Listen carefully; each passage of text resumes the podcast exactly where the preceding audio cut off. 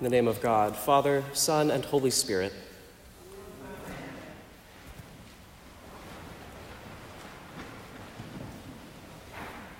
Well, Happy New Year.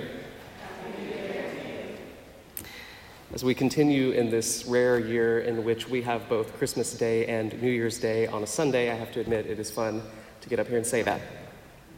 It is New Year's Day this morning indeed, but each year on New Year's Day, January 1st, regardless of whether it falls on Sunday or not, the church also celebrates a certain, maybe lesser known holiday, and that is the Feast of the Holy Name, Holy Name of Jesus, also called the Feast of the Circumcision which takes place eight days after we celebrate Christmas, the Feast of the Nativity.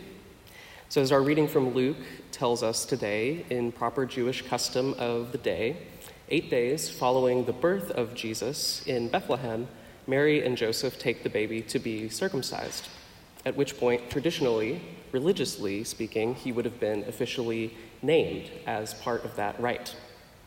We have something of a holdover of part of this tradition um, here in baptism, where the child is also traditionally named. Maybe you'll have heard one of the clergy, um, if you've been close up for a baptism, you'll have heard us say at some point, name this child to the parent just before the baptism.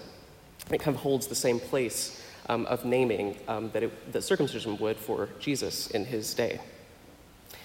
Which is interesting, of course, because we've also heard in another place, both in our reading today and in other places, in Luke and in Matthew, that both for Mary and for Joseph, they already had been told what this baby's name was going to be, that it would be Jesus. Um, and this comes by way of an angel.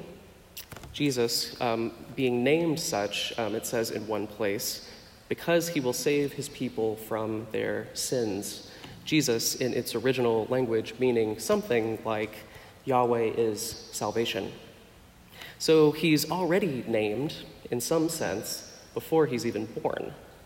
But there's still an important custom to be observed because of the Jewishness of Jesus and Mary and Joseph, and because we believe Jesus arrives in history at a particular place and time. And part of the mystery of the incarnation is that God lives just as any normal human being would, just as you or I would. And part of what he does is go through all the normal things that a person of his time and place would as well, in order to know it and to begin to sanctify it. He moves through all of human life at the same time as he is all divine. And this includes being traditionally named on this eighth day the Feast of the Holy Name, because there are a number of days in the Christmas season, it is my duty to remind you each and every year there are a number of days in Christmas, 12 of them. Um, it's, it's satisfying to observe it, and uh, to observe a number of these days that kind of fall between uh, these 12 days of Christmas. It's really great that it falls on a Sunday because it draws us deeper into this great story of Christmas, this story of the incarnation. It helps, to, helps it to unfold over a series of days instead of just that one night. We essentially make our way through the first week or so of Jesus' life in liturgical time, kind of like we do during Holy Week.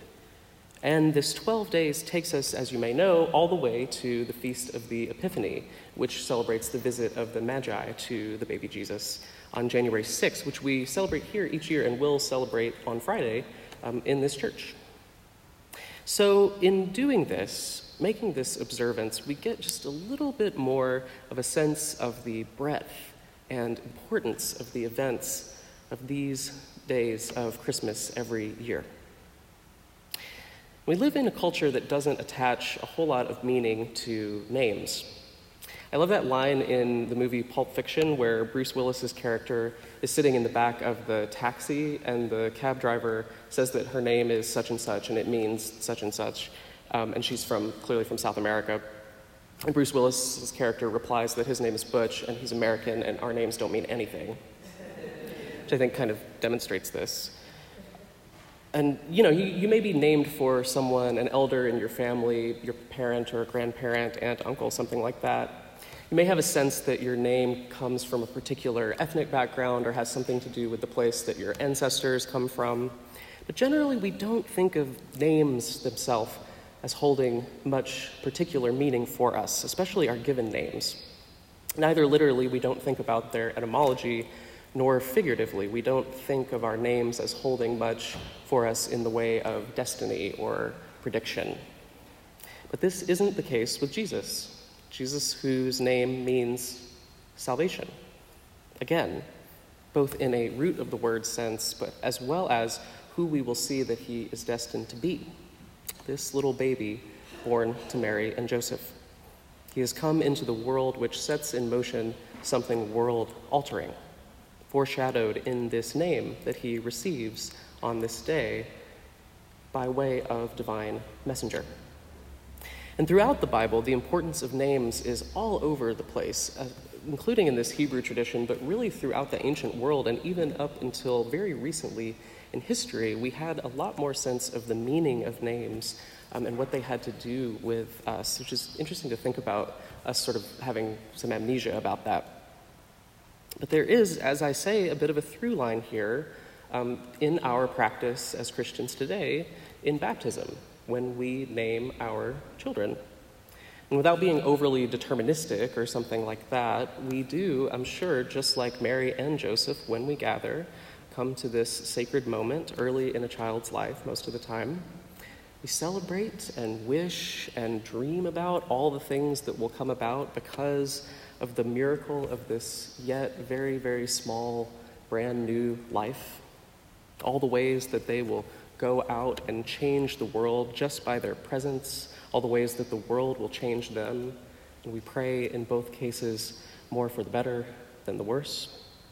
We pray that our little ones' lives will be full of meaning and ultimately lived to the glory of their Creator. There's something in doing that that is just like this naming of Jesus on this eighth day, on this feast of the Holy Name, which we celebrate today. So let us celebrate with Mary and Joseph the holy name of Jesus, the eternal Word of God born as a human being at Christmas. We give thanks for this season that draws us deeper and deeper each year into these mysteries, and we welcome with joy and wonder the Christ child as we welcome our own children. And we look for and work for a world made in his image and likeness once again. Amen.